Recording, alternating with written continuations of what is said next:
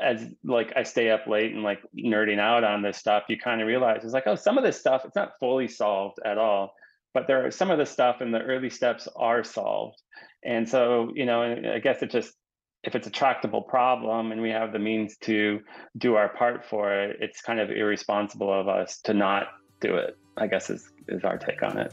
Hello. Thank you so much for checking out Earth Care, the interview series that's dedicated to understanding the ways we can care for the Earth and each other.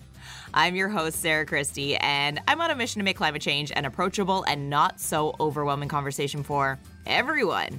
On this podcast, we meet climate heroes, activists, experts, entrepreneurs, and get their take on how we can help save the planet. And during this episode, we're learning how to do that from a music industry perspective, specifically a record label. Ben Swanson is the co founder and co owner of Secretly Group, which, since launching in 1996, has evolved into four record labels and a music publisher. This includes the original label, Secretly Canadian.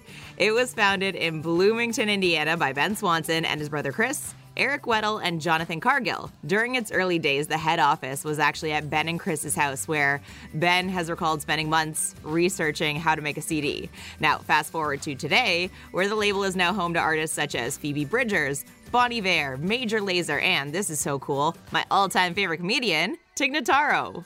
Secretly Group has identified sustainability as one of their core values, and because of that, they have a sustainable strategy in place. In fact, you can visit their website and read their very thorough and honest approach. In the latest IPCC report that was released in March, it stressed the dire need for climate action from all sectors.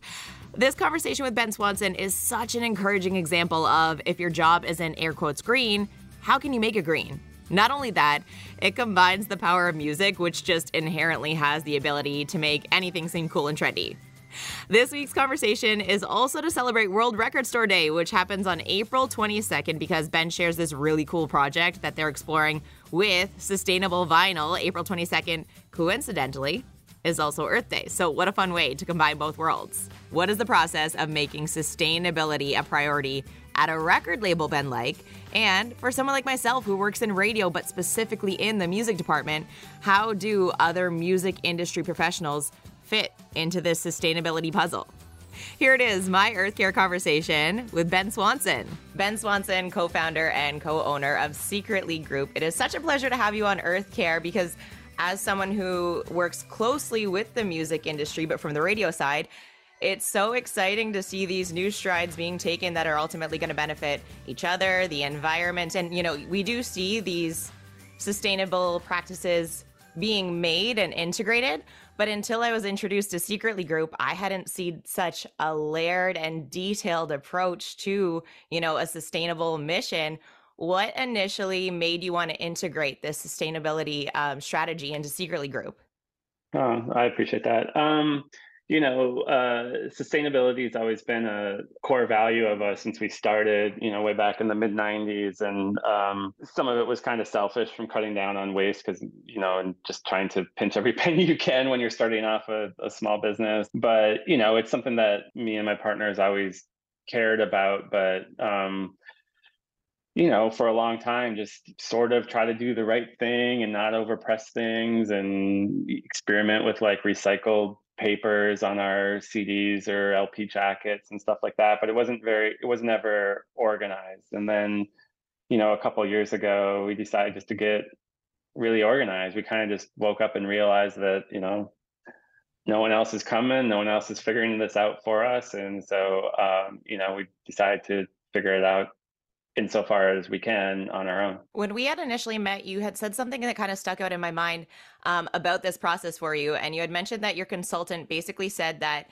the impact that the business has in terms of a carbon footprint is a drop in the ocean in the grand scheme of things. And that was interesting to me because that could so easily be used as like a cop out, right? Kind of wash your hands with it. But instead, you're plugging away with this. So, what is keeping this and motivating you to keep this a, prior, a priority? Yeah, it's a double-edged sword. It's it's it's easy to say like, oh, there's a penny on the ground, I don't need to pick it up because it's not worth very much. But at the same time, it's sort of like that means it's um, that's a bad metaphor, but uh, that that also means that it's like from a hyper local problem meaning like with our company and ourselves it's a it's a tractable problem right like i can't go i can't go change the energy mix in indiana where we're where where we're located. But like i can there are choices available to us to we we do have a choice of what energy we use you know through different offsets and all that. It gets a little heady but there are there is choice out there. I think like the problem you hear it a lot is like um, a lot of the problem is it's just not easy to like these options aren't spoon spoon fed for for you. And so um, but you know as as like I stay up late and like nerding out on this stuff you stuff you kind of realize it's like oh some of this stuff it's not fully solved at all but there are some of the stuff in the early steps are solved and so you know I guess it just if it's a tractable problem and we have the means to do our part for it, it's kind of irresponsible of us to to not do it. I guess is is our take on it.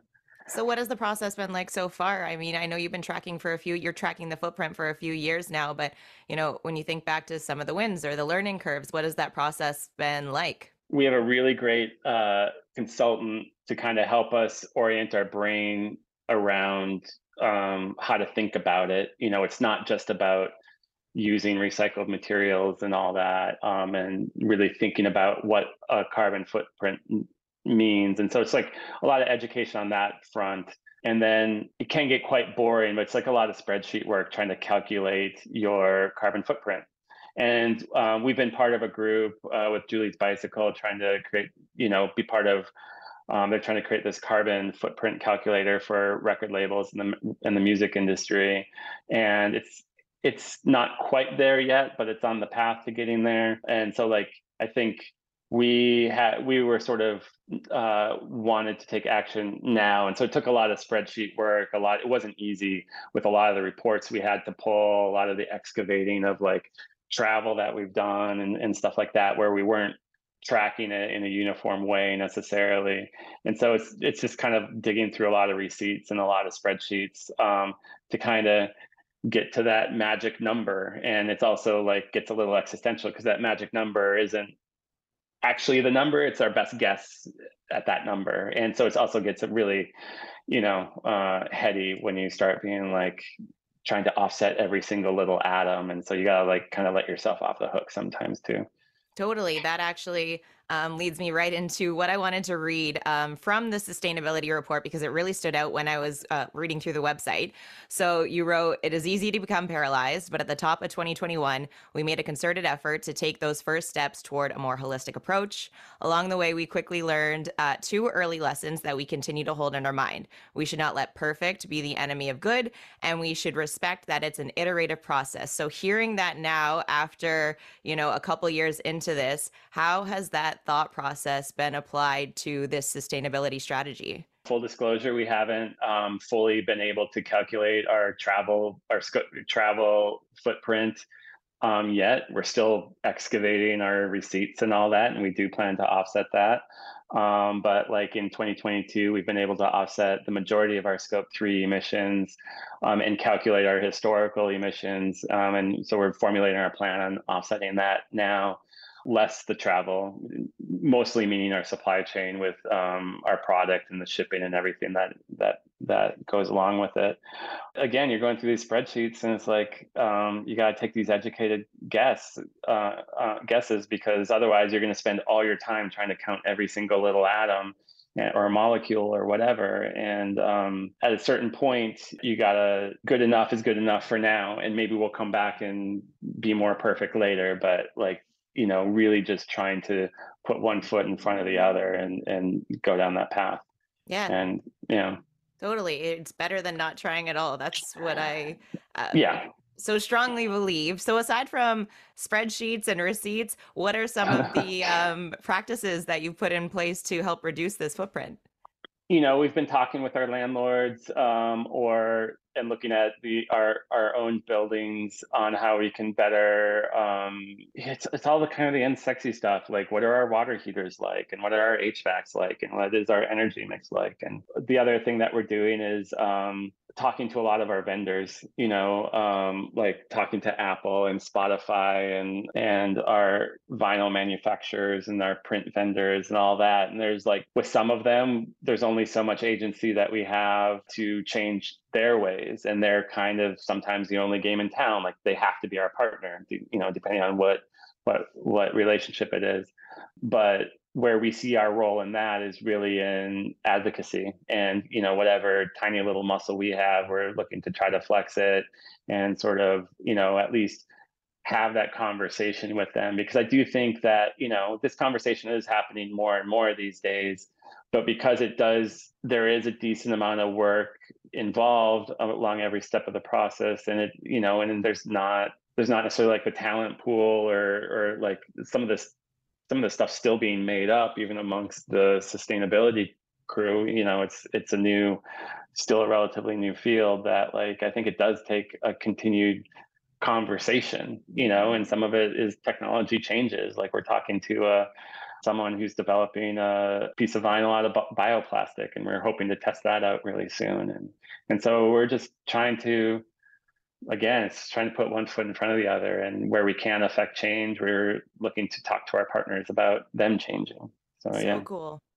On the website, uh, I appreciate the glossary you offer because there are so many buzzwords that yeah. it's so easy to get lost in in what someone is trying to communicate with you. So, from my understanding, you're working from carbon neutrality to carbon positive. What is the difference there? It's pretty simple. Like carbon neutrality is a concept where you're offsetting every molecule of carbon that you're responsible for you know and, and that can you can go down a rabbit hole of what you're responsible for but that's it uh, positivity means you're offsetting at least one more molecule than what you put out there in the world you know? Ideally more than one more molecule but it's it's actually like tipping it from like zeroing it out to reducing the, the amount of carbon in the atmosphere from from what you were responsible for. So I know you kind of mentioned how you're working with a lot of partners in um, your own strategy here, but moving forward, what would you recommend or what would you like to see more of within the music industry whether whether that's from you know um, other labels or music publishers? The thing that i would advocate for is i like we're not alone. There are a few other labels out there doing what we're doing and um, and they're doing great work with it. But you know what I've seen is a lot of people in our community are, you know, worried about the climate problem, want to do their part, but they do get paralyzed with it. And it's why we were kind of inactive or at least ineffective on it for years and years and years. It's because it's like, where do you start? It's such a, it feels like such an intractable problem.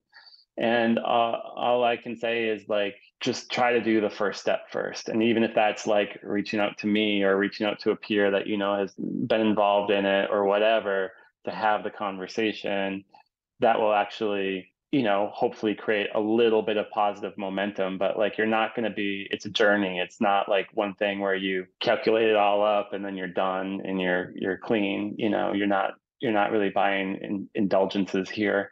And so um, I just, I think I, I, see it a lot in the music industry where there's a lot of talk, and I think the talk is really valuable. But um, I think where I get impatient is like at some point that talk has to convert to action, and and it is easy to get be like a deer in headlights and being like, I can't change this. And so just look at the tiny stuff that you are in control of and have the conversations with people that you feel like have are at least one step, if not a few steps ahead of you to see how you can either learn from them or how you can draft off of what they've learned. And that's something that I hope to do is like, you know, I, I think we spent a lot of time on it and I'm certainly not an expert on it, but I'm we're a few steps down the road. And if I can help make those first few steps easier for whoever wants to come behind, I have infinite amount of energy for that. You had mentioned earlier when you were talking about the work that's being done and said it was unsexy, but I would argue that when it's when it's related to music, it just naturally becomes cool. So I do think that um, it's just it's it's such a huge move what you're doing, and I'm excited to see the influence it has within the industry and the innovation that you continue to cook up. It was uh, such a pleasure to meet you and have you on Earth Care. Thank you so much for sharing your time. Yeah, thanks for having me. It was nice to talk with you. Thank you so much for checking out that episode of Earth Care. and letting this podcast be a part of your day.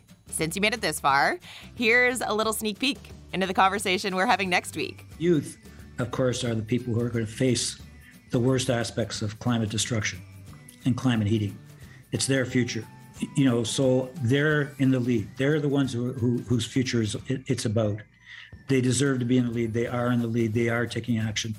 Our job is to help them out and support them and, and, and provide support. Until then, we can also connect online at Earth Care Show on Instagram and TikTok. Head there to give those accounts a follow. And hey, if you have time, leave a review, message me with a review. I'd love to know what's on your mind what's been clicking with you and what topic you'd like to learn more about. You can also write to me on the website, earthcareshow.com.